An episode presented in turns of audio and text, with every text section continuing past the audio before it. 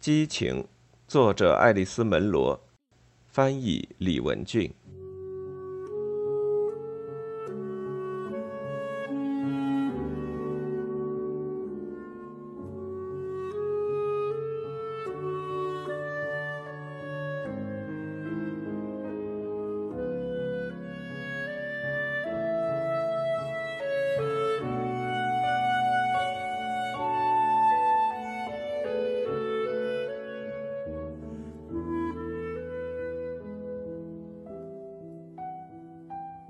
每个星期里，从早餐清理完餐厅到开始摆设晚餐的桌子，格雷斯可以有一次休息。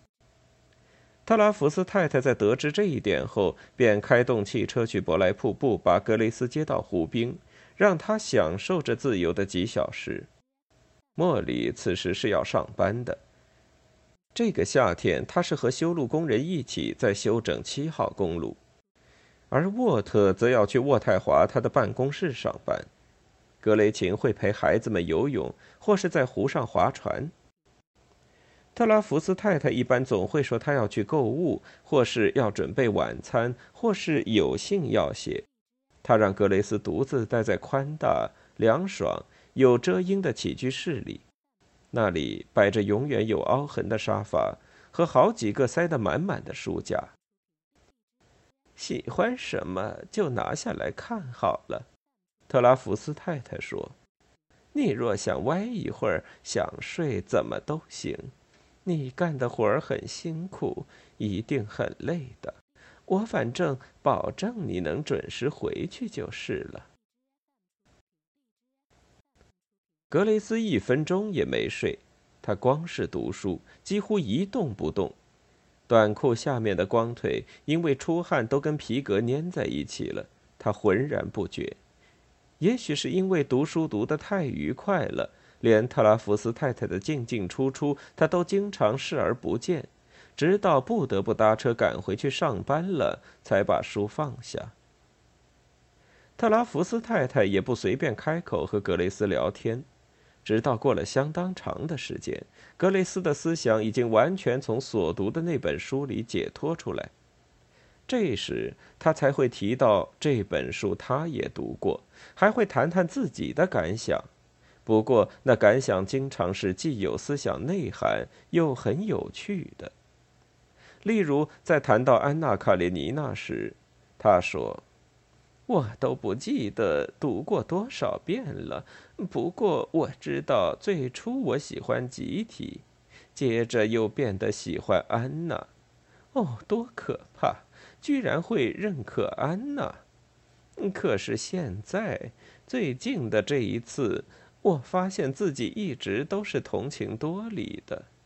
多里下乡时，你知道吧？带上了所有那些孩子。他必须考虑怎么解决洗澡的问题，那儿没有澡盆呀。我寻思，人年纪一点点变老，同情心也是会产生变化的，情感是会受到洗澡盆左右的。嗯，不过千万别把我的话当真，你不会的是吧？我恐怕是从来都不受别人看法影响的。连格雷斯自己都对会这样答复感到吃惊，不知道是不是太自以为是了，还是过于幼稚了。不过我很喜欢听您聊天。特拉福斯太太笑了起来。我也很喜欢听自己聊天呢。一来二去，没过多久，莫里斯开始谈论他们结婚的事来。短时期内自然是不行，总要等取得资格当上工程师才行吧。可是他谈到结婚这事时，像是对他对他都是再自然也不过似的。等我们结了婚，他总是这么说。格雷斯倒是既不质疑也不反驳，只是好奇的听着。等他们结了婚。他们要在小塞伯湖边上有一个家，离他父母住处不要太近，也别太远。当然，那只是一处夏季住所。别的季节里，他们就得住在他当工程师工作需要他去的那个地方，去什么地方都有可能，秘鲁呀，伊拉克呀，西北地区呀。格雷斯感到兴趣的倒是有关旅行的想法，而不是他无比骄傲的说道：“咱们自己的家时所引起的联想。”这事儿在他看来似乎一点都不真实。可是，在他长大的那个小镇的那所房子里，帮他舅公干活，以编结藤椅为生，这同样也从来都不像是真实的呀。莫里老是问他，他在舅公舅婆面前是怎么说他的？他又打算什么时候带他上他家里去与他们见面？其实，他那么信口用的“家”这一个字，在他听来还是觉得有点别扭。虽然这个字他自己也是不得不用，在他看来，更恰当的说法应当是我舅公舅婆的家。事实上，在他每星期所写的短简里，除了提到自己有时会跟一个夏季在附近打工的男孩出去之外，他别的什么都还没有说呢。他语气里给人的印象是，这个男孩也是在旅馆里工作的。倒不是说他从来都没有想过要结婚，那样的可能性一半是必然性吧，在他脑子里也是闪现过的，和靠编藤椅谋生的想法交织在一起。以前虽然没有人追求过他，但他坚信总有一天必定会有的，而且也跟这回似的，男方立时就下定了决心。他会遇上他。说不定是拿了把椅子来修补，见到他，然后一见钟情。他必定是很英俊的，跟茉莉一样热情迸发，也像茉莉一样。紧接着的便是让人兴奋的肉体上的亲密接触了。但是这样的事却并没有发生，在茉莉的车子里，或是在繁星映照下的草地上，他倒是愿意的。茉莉虽然是有此需要，但是却不愿就这样草率而为。他觉得自己有责任要保护她。他那样轻易的就愿意自我奉献，倒令他有点不知所措。他认为，也许是他把这样的事看得太平淡了吧。那样的投怀送抱是他所不能理解的，也是与他想象中的他不相吻合的。他自己也不太理解自己在性上是不是太无所谓。他相信他显示出的热情必定会带来他在孤独与幻想时所渴求得到的欢乐，因此他觉得茉莉应该乐于接受。可是他却并没有这样做。这样的较劲儿使得两人都很困惑，而且还稍稍有点愠怒与羞愧。因此，道别时总不能不以更多的接吻、拥抱和更多的亲热话来加以补偿，免得对方不高兴。对于格雷斯来说，能独处斗室，在单身宿舍里上床，把前几个小时的印象从脑子里排除出去，这倒是件轻松的事。他觉得。茉莉能独自驱车沿着公路回家，把她对自己的印象重新调整一下，以便继续全心全意的爱他，这对于他也必定是件能放松神经的事。劳工节以后，大多数的女招待都回到中学、大学里去，可是尽管人手不足，旅馆仍然要开到感恩节。格雷斯是属于留下来继续干活的人里的。据说今年的十二月初还要再开，要办冬季营业，至少是圣诞节那几天是一定要开的。不过厨房和餐厅部的人似乎没一个人知道是不是真会这样。格雷斯在写给舅公舅婆信的口气里表示，圣诞节他是一定要上班的。事实上，他压根儿没有提起旅馆有段时间会歇业，他只说自己恐怕一直要上班到新年以后，因此他们不用等他回家。他为什么这样做呢？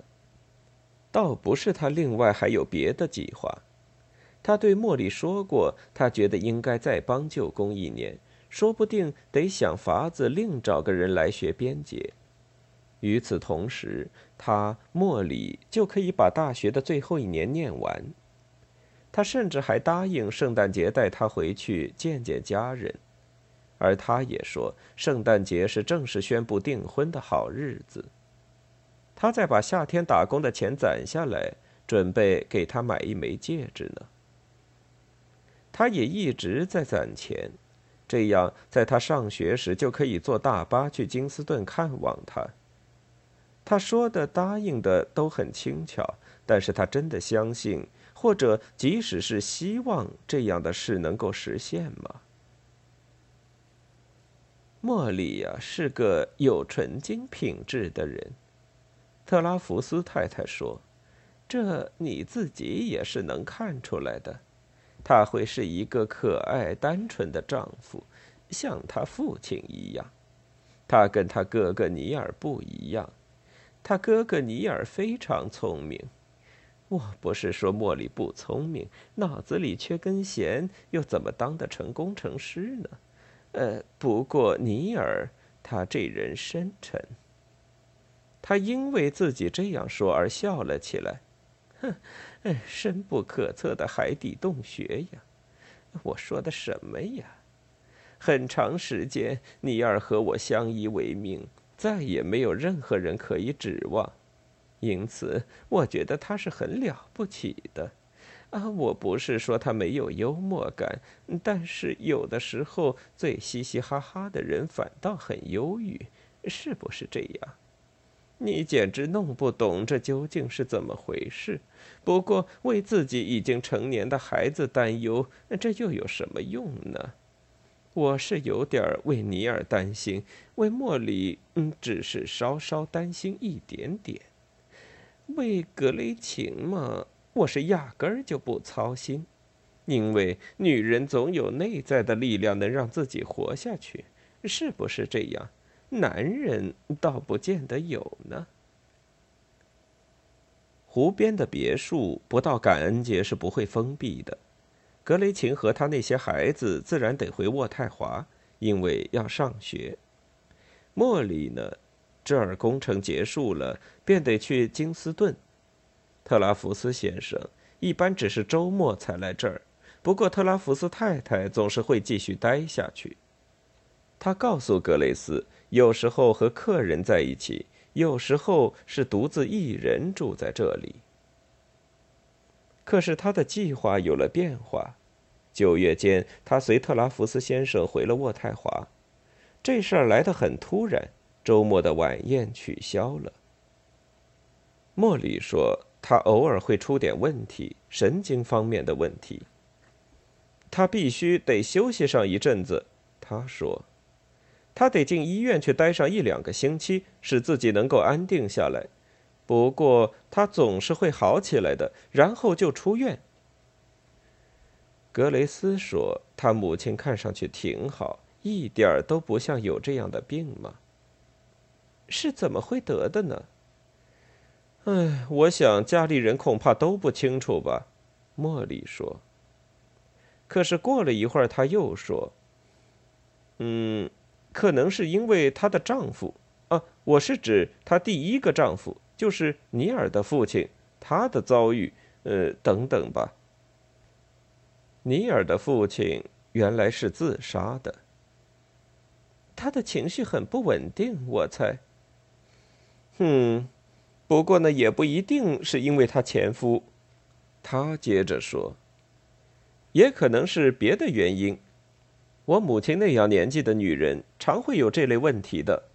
不过问题还不大，现在有了各种各样的药，这种病好治，你不用担心。到感恩节，果然如莫里所预料的那样，特拉福斯太太病愈出院了。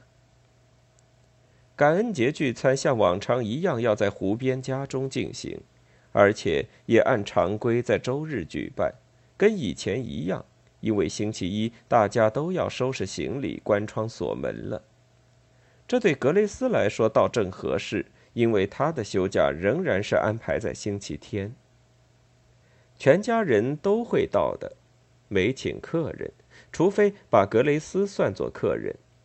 尼尔、梅维斯和他们的孩子将住在梅维斯父母亲那里，星期一在那边聚餐，但是星期天他们是要在特拉福斯家这边过的。星期天上午，等茉莉把格雷斯带到湖滨这边来，火鸡已经在烤炉里烤上了。因为有小小孩，晚餐就开得早些，大约在五点钟。馅儿饼已摆放在厨房料理台上，南瓜馅儿的、苹果馅儿的、蓝莓馅儿的都有。主厨是格雷琴，他在厨房里的动作灵活协调的跟运动员似的。特拉福斯太太坐在厨房桌子旁。和格雷琴的小女儿达娜一起玩拼图游戏。啊，格雷斯，他喊道，一边跳起身来要跟格雷斯拥抱。他这样做还是第一次，由于动作不灵活，他的一只手弄乱了拼装的小木片。达娜不高兴了，姥姥。他哭哭唧唧的喊道，然后一直在边上挑剔的瞧着他的姐姐詹妮去把小木片收集拢来。可以重新摆的吗？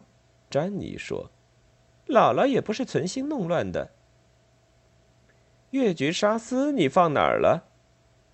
在食品柜呢。特拉福斯太太说，仍然紧捏着格雷斯的胳膊，也没有去管弄乱了的游戏。食品柜哪儿呀？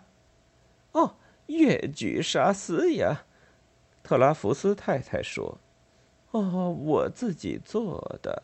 呃，我是先让越剧进入少量的水，然后在文火上慢慢加热。哦，不，我想是先用水把它们泡透了。哎，我没时间听你从头说呀。”格雷琴说。你的意思是说，你根本没有沙司罐头是吗？啊，我想是没有的，我一定是没有的，因为我都是自己做的。那我得派谁去买几罐了？你要不要去问问伍兹太太他们那儿有没有？不了，我都没怎么跟他们说过话，我没这心思，得让谁往商店跑一趟。亲爱的，现在可是感恩节，特拉福斯太太柔声柔气的说道：“哪家铺子都不会开门的呀。顺着公路下去的那家，任何日子都是营业的。”格雷琴的声音变得响起来：“沃特在哪儿？”他下湖划船去了。梅维斯从后卧室里喊道。他让自己的声音里带有一些警告的意思，因为他正在哄他的小宝宝入睡。他把米基也带上船了。梅维斯是驾自己的车带来了米基和小宝宝，尼尔得稍晚一些才来，他有好几个电话要打，而特拉福斯先生又是打高尔夫球去了。我只是想让谁去商店跑一趟。格雷琴说：“他等着，可是后卧室那边没有传来愿意帮忙的声音。”他朝格雷斯扬了扬眉毛：“你不会开车吧？你能开吗？”格雷斯说：“他不会。”特拉福斯太太朝四下里看了看，找他的那把椅子，在他坐下来之后，便舒心的叹了一口气。对了，茉莉能开。格雷琴说：“茉莉在哪儿呢？”茉莉在前卧室里找她的游泳裤。虽然每一个人都告诉她水太冷，不宜游泳，她也说商店不会开门的。会开的，格雷琴说：“他们卖汽油，就算那一家不开，快到珀斯那儿还有一家，知道吧？就是卖蛋卷冰激凌的那家。”莫里想让格雷斯和他一起去，可是那两个小姑娘詹妮和达娜正拉着他一块儿去看外公在屋子旁边挪威枫树上安装的那架秋千。在走下台阶时，格雷斯发觉他一只凉鞋的带子断了，他干脆把两只鞋子都脱了，在沙土地上走得挺惬意。那里长有小草的地压得挺瓷实，上面还落了一层干枯齐卷的叶子。他先推两个坐上了秋千的孩子，接着又由他们来推他。在他光脚从那上面跳下来时，一条腿蜷了起来，他痛得哎呦了一声，不知道什么地方出了毛病。不是腿的事儿，是他的脚。疼痛是从他左脚底部那里发出来的，那儿让蛤壳锋利的侧边划破了。蛤壳是达娜找来的，詹妮说。他要给他的蜗牛搭小房子呢，蜗牛都跑掉了。达娜说：“格雷琴、特拉福斯太太，甚至是梅维斯都匆匆跑出了屋子，以为叫疼的是哪个孩子。他的脚流血了。”达娜说：“都流了一地。”詹妮说：“他是让贝壳划伤的，贝壳是达娜捡来的，他想给伊凡盖座房子。伊凡是他的蜗牛。”于是有人端来了一盆水，用水冲干净伤口，毛巾也拿来了。大家七嘴八舌的问：“伤的厉害不厉害？”“还还行吧。”格雷斯说，一瘸一拐的走向台阶。两个小姑娘争着要搀扶他，结果却绊住了他，真是越帮越忙。哎呦，挺严重嘛！格雷琴说。不过你怎么不穿鞋呢？他的鞋带断了，达娜和詹妮异口同声地说。就在此时，一辆酒红色敞篷汽车几乎不出声音地拐进停车空地。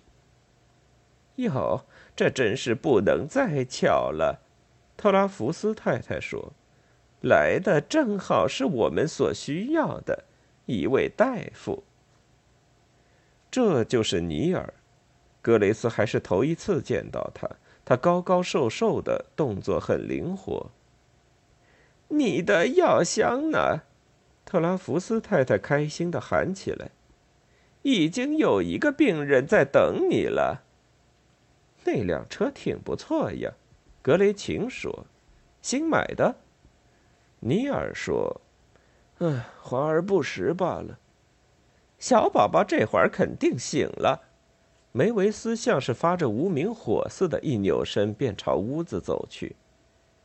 詹妮一本正经地说：“你一来气儿就会说小宝宝要醒了。”你给我闭嘴！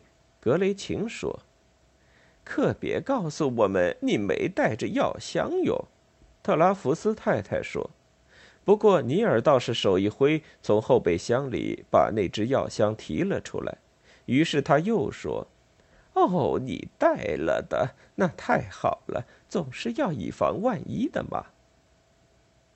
你就是那个病人，尼尔向达纳说：“怎么回事？咽下了一只癞蛤蟆吗？”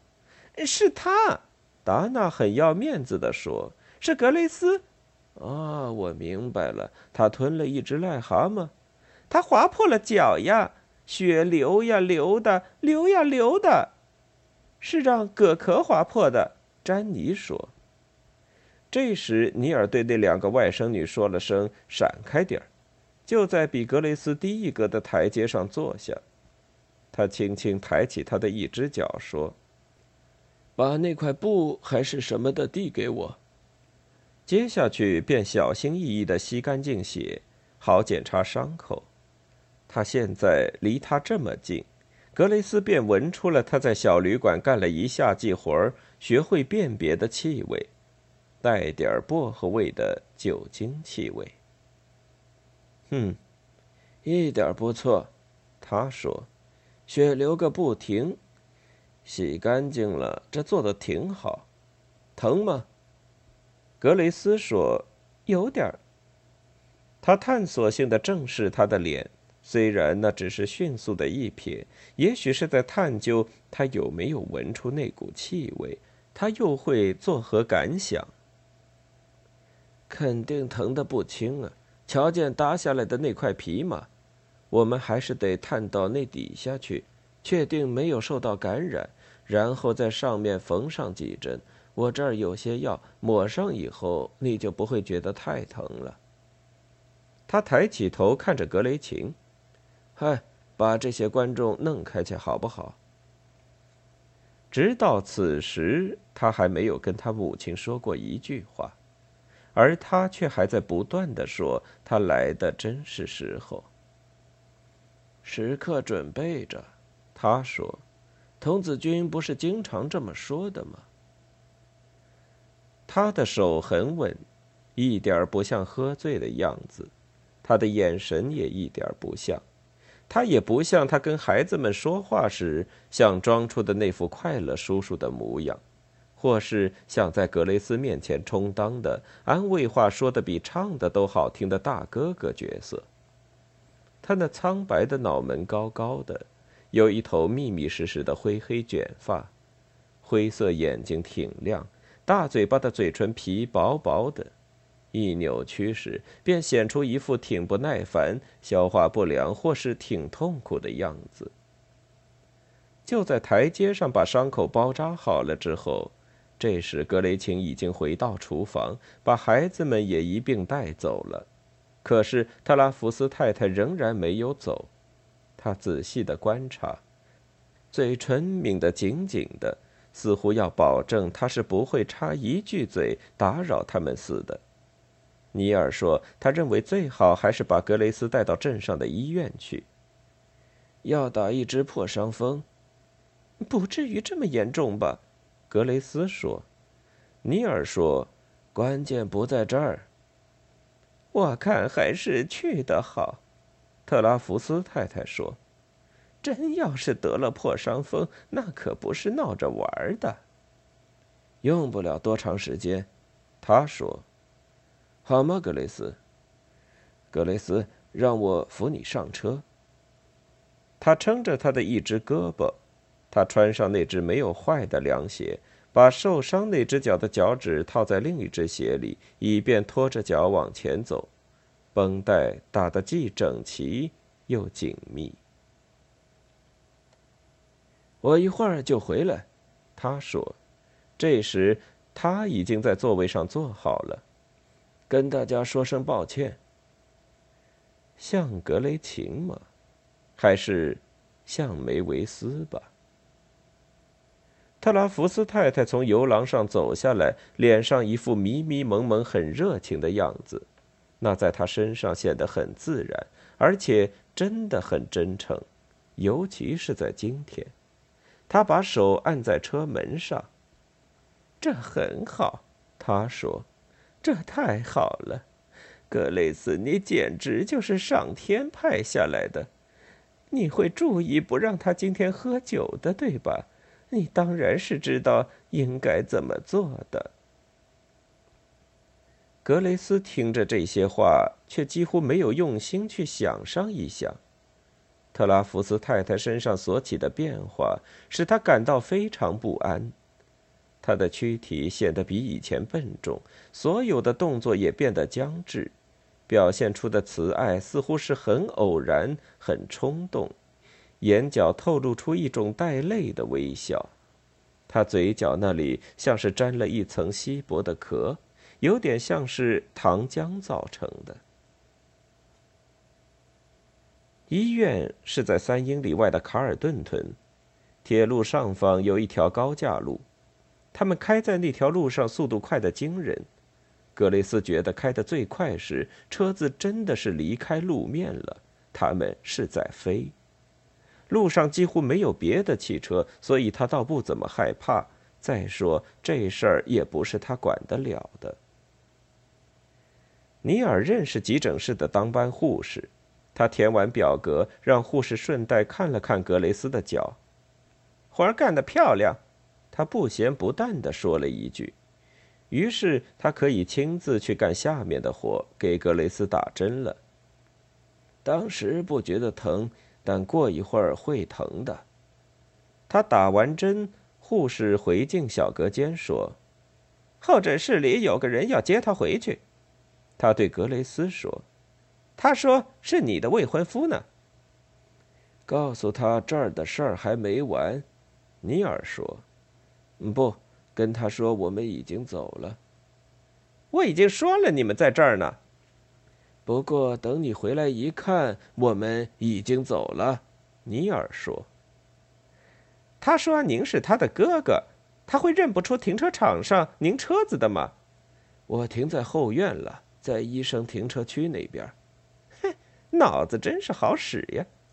护士走时甩回来这么一句。这时候，尼尔问格雷斯：“你现在还不想回去是吧？”“不想。”格雷斯说，就像是检测视力时回答别人问他墙面上是什么字似的。